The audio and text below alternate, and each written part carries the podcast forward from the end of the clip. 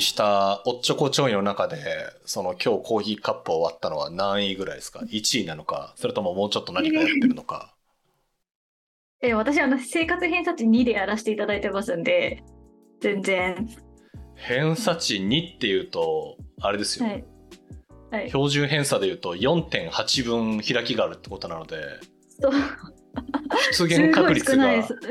すごい出現確率ですけど大丈夫ですか？大丈夫。ででもなんかみみんなから信じられないって言われるその偏差偏差値2らしいエピソードがあるんですけど、まあ、生活偏差値を名乗ってる根拠を示させていただくんですけれどもうん。炊飯器あるじゃないですか。うん。あのおお米とかね。炊飯器使おうとしたらあ内釜がなくてあれなんか内釜なるほどどこだったんだろうって思思ってよくよく考えたらあ先週捨てたあれ内釜だったのかって思ったっていう炊飯器の内釜だけ捨ててしまったことがあるというなるほど。う んなるほどですねはい。なかなか、なかなかですね。はいそれでし。かもそどのどど内釜どれぐらい内釜っていう言葉をその時は知らなかったからなんか炊飯器ボールとかなんかか名前が分かんなくて調べ方調べ方からツイッターで聞きました。炊飯器の中のやつを捨てちゃいましたみたいな。えっと、今、パッと見たところ、えっと、偏差値20っていう区切り。うん。まあ80と20のだから3標準偏差の差を取ってそこに、えっとまああの正規分布だとすると99.73%が、えー収まるから2だとすると、まあ、そうですね、うん。ちょっとこれをさらに上回るからうん。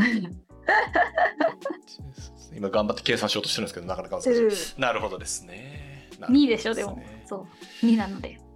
にまあどうかな。まだまだ20ぐらいはありそうな気がしますけどね。確かに今内釜捨てたぐらいじゃ20かあーまあもう全然全然もう、うん。あの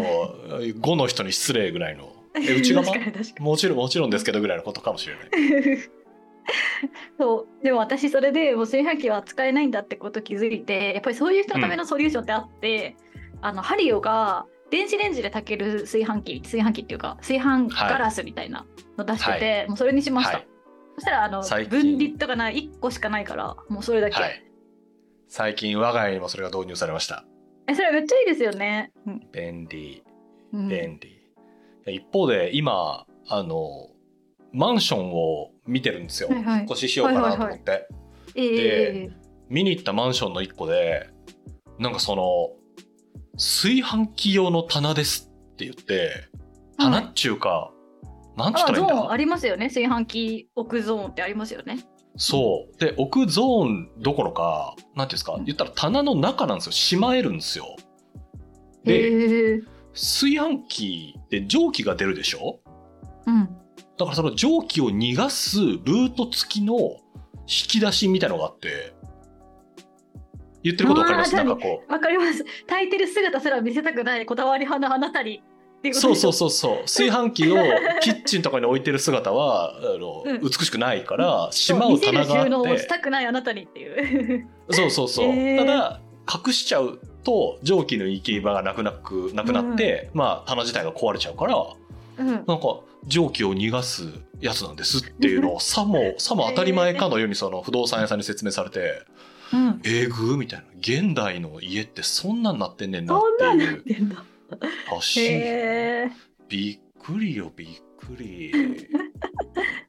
まあでもまあ気持ちは分かるっていうかやっぱうん。でもそれをしてもいいぐらい日本人ってやっぱ米食紐づいてるから生活に。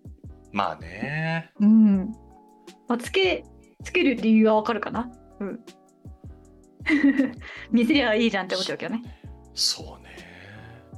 いやーそうなんですよ、まあ、今回そのニキさんと一緒に読んだのもこう「ピープルウェア」っていう、本ですけどその元々のピープルウェアの意味合いってなんだっけっていうのを見てウィキペディアを見ていたら、ああはいはい。そのうんハードウェアとソフトウェアとともにコンピューター技術の3つの中心的な側面の1つを表す用語だと。ハードウェアソフトウェアピープルウェアっていうのを3つ目で考えましょうっていうことを言い始めた人がいるっていう、あれだったんですけど言ったらその炊飯器とか、まあ、家とかも結局なんかその運用する人の問題があるわけじゃないですか。そのああ。炊飯器をどう作るかっていう問題ももちろんあるんですけど使う側の視点としても、いやなんかその、家の中に組み込むんだもそうだし内釜捨てちゃう人もいるし、だからなんかあの そうよ。うん。いや本当にあらゆる問題の根源に人間がいるなっていうのはなんていうんでしょうね、うんうんうん。今の炊飯器もそうだし考えるば感じるばかりですね、うんうんうん。問題の所在を、いや、本当よね。まあ、うまいことやりましょうよはい。偏差値上げていこう勉強しよう生活のいや、もう2でみんな偏差値2のところが好きって言ってくれてるから、もうんう直せない。いやいやそこいやで、そこで愛されに行く。いやいやいやいや。大学大学受験の時にいやなんかその、あんまり頑張らないお前が好きとか言われてるそういう予備校の先生みたいなみところに耳貸しちゃダメです。頑張ろう。1年ぐらい勉強しましょう。確かに。ね、じゃあ。はい、頑張りました。じゃあそう通ってる場合じゃないです。勉強しないと。あ、確かに、まあ、言ってること、あの、雀荘通ってる浪人生だったわ。そうそうでしょ。勉強一緒に遊んでるお前が好きって言ってるいうことだから、やっぱりうん生活生活偏差値上げていこ はい、頑張ります。できるかな？はい。さあ今回は私がはい。ミキさんに「どうですかボン」ですね「ピープルウはい。ェア」ちょっとどれぐらいだろう？30 30 40年ぐらい前か。87年だから、うん、36年前、そうねそうね。ぐらいうん、前に初版が出た「えー、ピープルウェア」っていう、えっと、トム・デ・マルコとティモシー、トム・デ・マルコってかなり有名人ですよね。あ、そうなんですね。うん。なんか見たことがある気がする。その人の,、まあ、あのコンピューター技術に関わる棚に並んでるのかな、まあ、そういう本のうちのまあ一つですね、うんうんうんうん。何のきっかけか忘れたんですけど改めて最近これを読み直しましたみたいな話をしてた人がいたのかな、うんうん。ツイッターかなんかで見かけてあるいはなんかうん。最近見た問題にいやなんかピープルウェアでも語られている通りみたいななんか引用してる人を見かけたのか。何かのきっかけで見かけてあの本棚に積んであったので、まあ、これを機会に読んでみようっていううことでミキさんと一緒に読んでみたと。はい。いう感じですね。ね、あ相変わらずのぞみさんがハイライトたくさんしてて、おおって。そう。まあ、これあの、Amazon、まあ、Kindle 版も出てるので、えーっと、そうね、ハイライトをたくさんして読めたといううん感じかな。まあさっきあの、ちらっと言っちゃった通り、その、ハードウェアとソフトウェアっていうのがあるのと同様に、その人間っていう側面が、この P、なんて言うんでしょう、コンピューター技術、あるいはその開発っていうものの中に存在をしていて、その開発利用に関わる人間の役割とか、うん、あーなんていうのね、まあ、人間の位置づけみたいなことを改めて考えてみましょうよっていう本でなのでいろんな側面があってなんか全体30何章ぐらいありますよね。ーそうね。この本でもそう一部二部三部に分かれてて、まあ、一部8章とか二部何章三部何章で全部で37章ですけど三部の人に総頂点やってたところが特に分厚かったですね。うんうん。うん。我々が読んだのが第3番かな？になってるから、うんうん。多分どんどん追記していってなんかね第3部のところを結構、うん、追記してってるんじゃないかなと思うんだけど、まあ、そんな感じの構成になってるっていう。うん。本ですね。なんかざっくりと章立てだけ先にあと話をしちゃうと、あれちょっとどこ行ったっけ？ピープルウェア第3番の目次どっかに書いたんだけどな。えー、っとね、えー、っと第1部が人材を活用するっていう、ううん感じ。で、第2部がオフィス環境と生産性。うだ第そうだ3部が人材を揃える。うん揃える。で、第4部が生産性の高いチームを育てる。うん第5部が肥沃な土壌。第6部がきっとそこは楽しいところっていう感じかな。1、2、3が結構ボリュームがあってっていう感じの本でしたかね。うんうんうんいやー、なかなかの、なかなかのボリューム。まあ、人に焦点を当てた本ってことでしたけど、ミキさんはどんな感じだったでしょうか？なんか正直なところピンとこなかったというか私もうのぞみさんもですですけど私たちが入社した時って別にしあおまあもちろんコロナ前だったから出社は当たり前ですけどで別にお客さんとフェイスタイムとかで会議とかしてたしなんか仕事をどこでやってもよかったしうん。なんかあんまりこういう働そのそれ以前の働き方をずっとしてた人の目線で書かれてる本だなって思って、なんかそうじゃない働き方を知らないからピンとこないっていうのとなんかうん。読んで思ったのが、私ってもしかしてチームで働いたことないかもしれないって思った。へえ、その2つ目のチームで働いたことないのかもなと思ったらなんかどんなところで思ったわけ？あそれこそあの結構本の冒頭でなんか人がチームって呼んでるものの中にただ人を集めてそれをチームって呼んでるだけのものもあってチームと言っても無造無造があるみたいになったと思うんですけど、マジその人を集めてチームって呼んでるだけのところでしか働いたことないかもしれないって思いました。うぞううぞうぞう集団でってこと、へうんうん。えなるほどね。なるほど。そうか。うーん。だしあと個人的にも私が会社員やってない理由が、チームで働くことが苦手だからなんかプロジェクトの必要なパーツになりきってそのプロジェクトに貢献してそれで社会に接続できるんだったらそっちの方がありがたいみたいなモチベーションで働いてる人間でもあるので避けてきたっていうのもあるかなと思いました。うーん。うーん。この著者の人たちは、まあ、ソフトウェア開発とかのコンサルタントうん、で、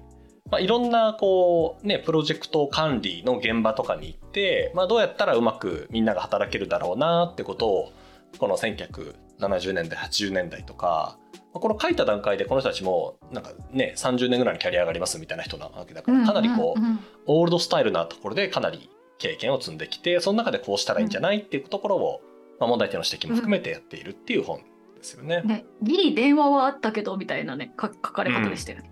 そうね序盤に書かれていたなんか企業生産性の差を生み出す要素が何だったか分析してみましたみたいな時に出てきている要素が、なんかすげえあやっぱ1980年代に書かれたもんなんだなってのを感じるところでうん。明示的に書かれてたのが6つかな。で1個目が1人当たりのスペース。広さがどれぐらい取られてるかったていう話。で2つ目が静かさ。オフィスでどれぐらい静かに集中できるか。うん。で3つ目がプライバシー。その人のこう様子とかがどれぐらいこう守られてるかとかそういうプライバシーっていうのと、でようん。ここまではなんか今もそれっぽいなと思ったんだけど4つ目は、えっと、電話の呼び出し音を消せるかどうか。うん。で5つ目が電話を他に転送できるか、まあまあ、6つ目は無意味な中断。だから突然声かけられたりとか、あそういうことなんだけども4つ目と5つ目とか見てるとまあねミキさんと私が働き始めた2010年代ってまあまあできるじゃない。呼び出し音消してとかあの、うんあと他への転送みたいなこと、まあねデフォルトでできるからそうか、うん。こういうこういうのができない制度っていうところで働いてた人たちはもう当然いるよなっていう感じがまあするよそうですね。ね。あとその人当たりのスペースとか静かさとかプライバシーとかもなんかさある程度ハックされてなんならその仕事ができる人になるための10の条件みたいなところに書いてあるレベルじゃないですか。あのある程度の作業スペースを確保しようとかって。まあねそうね。でで思う思うしそれこそフリーアドレスとかって流行ってたしそうなんか自己責任じゃんみたいな思っちゃう、自分で確保すりゃいいじゃん。自分で静かなとこ行きゃいいじゃんとかって思っちゃった。いいミキさんはいい職場で働いてますね。うんと思ってしまいました。まあ、無意味な中断が少ないかだけは、まあ、分かる、確かに。あるあるよね、とは思います。いや私結構新卒1年目とか2年目から、うん。まあ、そのお客さんのところに行って働くみたいなことを、まあ、結構プロジェクトでもやっていてうんそれやってるといまだに多分、まあ、その行ってた当時もそうだしいまだに多分電話の呼び出し音消せないし電話の他への転送もできないとこ結構ありそうだなって感じがしちゃうけどね。へーもうコンサルへのフィー払えるぐらいだから、まあ、お金のある会社だしまあね、うんうんしっかりした会社ですけど全然一人当たりのスペース超狭いし静かでもないし電話ガンガンかかってくるしみたいな。全然あるなみたいな。で、まあ、自分ごとに振り返ると、まあ、コンサルのオフィスにか帰ればねパーテーションがあってスペース広いし、電話はもういくらでもっていう感じだけどお客さん先に行くとあったからいやいまだにこの本を見ていやうちの職場変えてほしいなっていう人結構いるんだろうなっていう感じが、へー。あーするっすね。確かに客先常駐の時とか客先のスペースは狭かったけど、下にサブウェイとかあるから、そのサブウェイで仕事してました。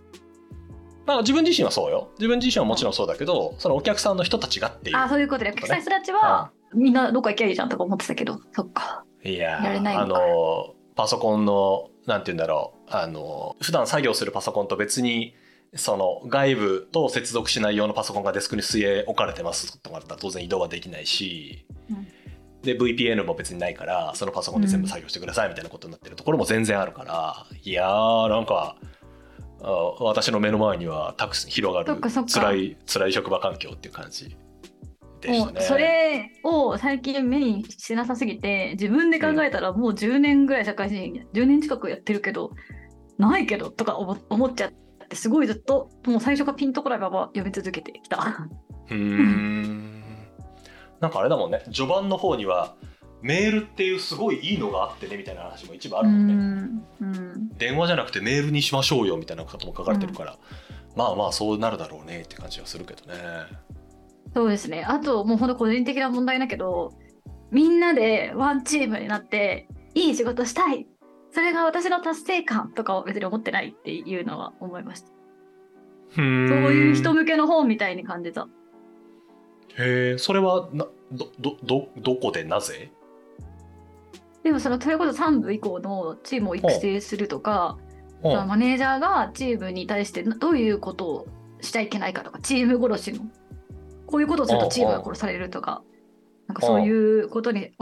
重きを置かれていて、だからチームが一丸となっていい仕事をするための方法をずっと説明されてるような気持ち。私はもうや役割決まっててそれうまくいくならいいじゃんって思っちゃったかな。へえんかそれもチームじゃないの？なんか集団だったらあるじゃない？プロジェクトチームで仕事しましょうみたいなこと、うんなんかそれでも同じようなことは。な。うん。なんかここで書いてることってまあそこに適用できることがたくさんあった気もするんだけど、あんまりそうでもなかった感じ。だ。誰ともコミュニケーションと取らなくても仕事になる仕事方はそれがいいいいみたいに思ってるか。へえなるほどね。うんなんかあれだね。この本の一番最初にさこの「ピープルウェア」っていう概念をこのえーっとこの2人のティムティモシー・リスターとトム・デマルコが話すシーンがうんうんうん。出てくあるあるじゃない。なんかもともとソフトウェアとかハードウェアをどうしたらいいんかっていう議論をしてたけど結局人間だよねみたいな話にあ行き着いたっていう話が。あってさ。まあ、確かにミキさんが言うようにあまりこうね人に指導をしたりとかさ誰かの話聞いたりとか会議減らしてうまくいくならいいんだけどなかなかそううまくいかないよなみたいなことを話をしてこういうことを書き始めたのかなっていうのを想像しながらうん。読んでたっすね。まあコミュニケーションせずにねうまいこと進んだらそんないいことないよな。そういいことないかな一生懸命フレンドリーに見えてるはずって信じて出るけどなんかその心理的抵抗を感じながら読んでました。へえ。でもなんか随分生きやすい時代になったよなとは思いました。まあ、それは日本の意識の低さかもしれないけど、なんかギグワーカーみたいな増えてきて、そういう切り張りで仕事発注しても生計立てられるぐらい稼げるような、なんかそういう仕事のあり方っていうのも増えてきたし、うん。それこそそのワンチームの生産性の高さを可視化するみたいな方向に、あんまし行ってないっていうか、まあ、すごくシビアにはなってないから、なんとなくふわっとチームのふりしてても、なんか仕事が成り立ってるっていうのは逆にありがたいことだなっていうか思ったりしながら読んでました。あ計測されないからむしろありがたいみたいなこと？うんうんうん。なるほどね。まあそれは確かにあんのかもね。うん、だから日本でこういうピープルウェアみたいな意識で働いてる人すごいいないなって思ってこの意識を日本に浸透してこの働き方やりましょうってなったら私は結構しんどいわって思いながら読んでました。へえ。チームでみんなでパフォーマンス出そうぜ。あなたはなんか役割切ってみんなで独自でやろうねではなくて、みんなで、でみんなでやろうねみたいになったらしんどいっちゅうこと？そうそうそうああまあでもそれは確かにそうなのかもしれないね。うんあとはこれは時代のせいかもしれないけどだから集まろうみたいな感じもあるじゃないですかオフィスにこの本の中では。あ本の中ではまあそうだね。そう基本的にみんな同じ場所で気持ちよく過ごそうみたいなのがもうだるい。まあ、時代のせいだけど。1980 87年だからね、まあそれ以外の方法はないからな、そうそうそうそうそうないからなんだけど。まあ、でもぶっちゃけさこういろんななんだろうその仕事のチームとかを見てると、まあ、正直なところプロジェクト仕事の成果だけ見ると同じ空間にいる人たちの方がぶっちゃけ高いけどね。あそれはそうよ。間違いないけどよ。えーそれはまあそうなんだけど、うん。そそれがどれぐらい大事かっていうのはまあもちろんあるわね。みんなリモートの方があのうん。楽だからさ通勤もしなくていいし、うん。あの仕事の時にもパジャマでできるじゃない。うん。だから幸福度で言うと全然それの方がいいんだけど成果っていうのをどれぐらい求めるかっていうことなんだよな。あそうあそういうこと。だからつまりなんか今もうこれ本当私は舐めてるだけだけど、うん、うん、なめてるだけなの？舐めてるだけなんだけど えっとあんまりさこれをやってくださいって言われて、まあ、ふんわりやって返してそれがまあふんわりでもなんかやってくれたっていう印象を与えたら仕事をしたってことになってるなって思うわけ。なんか私はそのふんわり仕事をした感じでこう乗り切ってるところがある、あってピープルウェアだとさそのチームは結局うん。なんでこんなにチームビルディングをしなきゃいけないチーミングをしなきゃいけないかっていうとまあ結局それは成果で測ればいいみたいなことも書いてあったかなと思ってて。そうだね。成果を出すためにこういうことが必要って書いてあるんだよね。だからつまり多分成、求める成果とかの定義がめっちゃしっかりししてる働き方なわけこのピープルウェア。それでねちゃんともともと最初に設定された成果に対してミートしてるかどうかとかを測られ始めたら私結構、うん。即即あこいつパフォーマンスはしません。だからみたいな。なんかなるタイプ。でもではだからつつまりさチームを貢献しようっていう気持ちで働いてないしふんわりしてるから。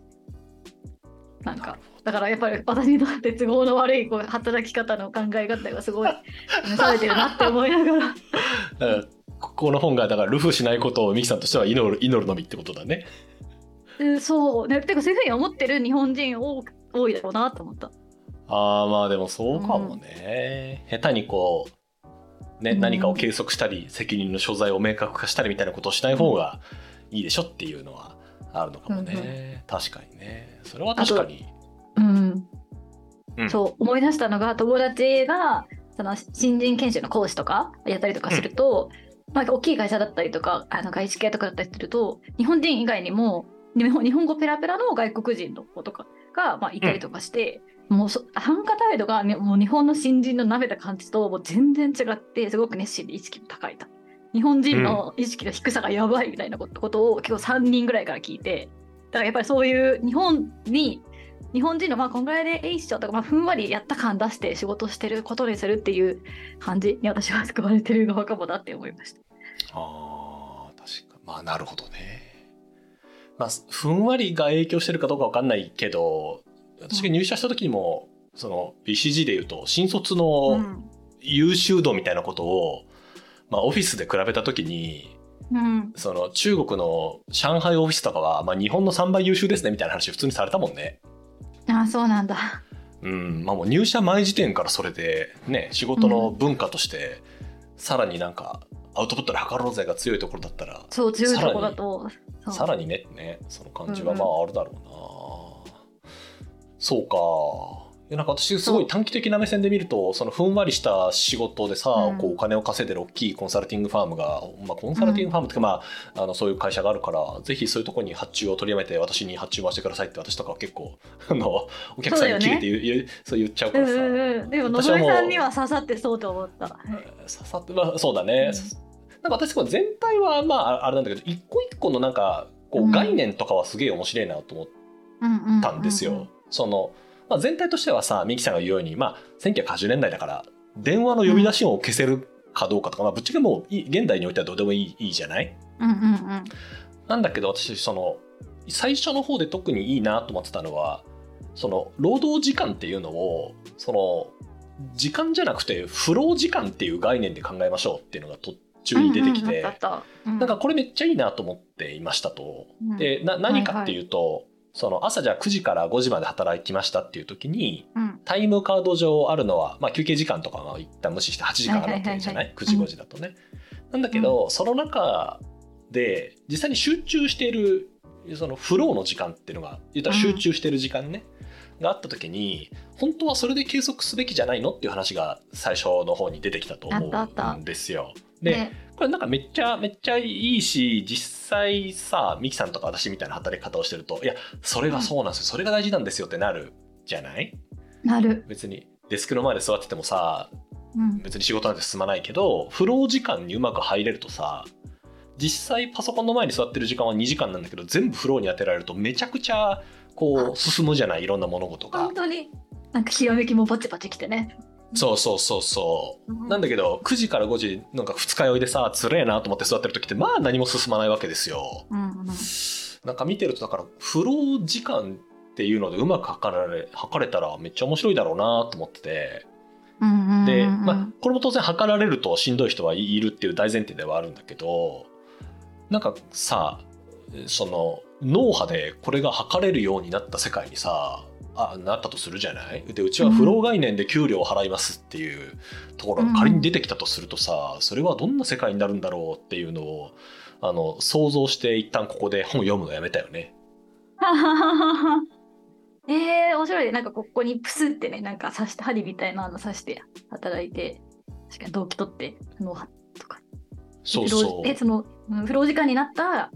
時間分だけ給料出るみたいなことよね。タイムカード切られるみたいそうそうそうそう。な。でもしかした、らフロー時間ボーナスみたいなことなのかもしれないけどうんうんうんちょうど今仕事であのん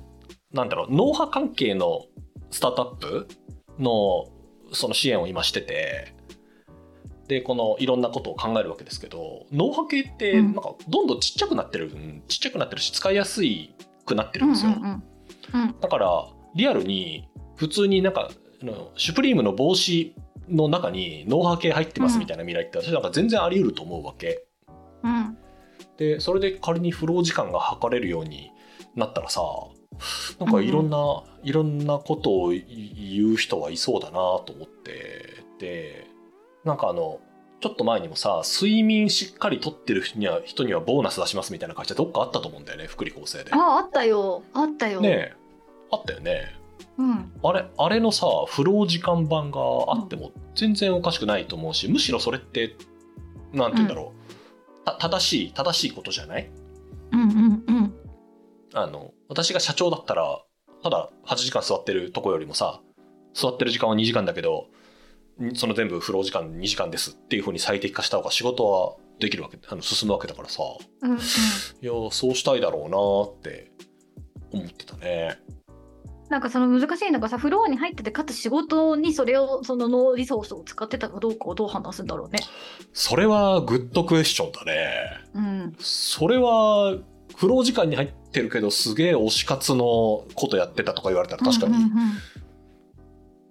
まあでもそれはそれでなんかいい会社な気がするけどねなんか職場に職 職場にいてすげえフロー状態で推し活ができる会社ってなるとめっちゃいい会社になる感じはするけどね、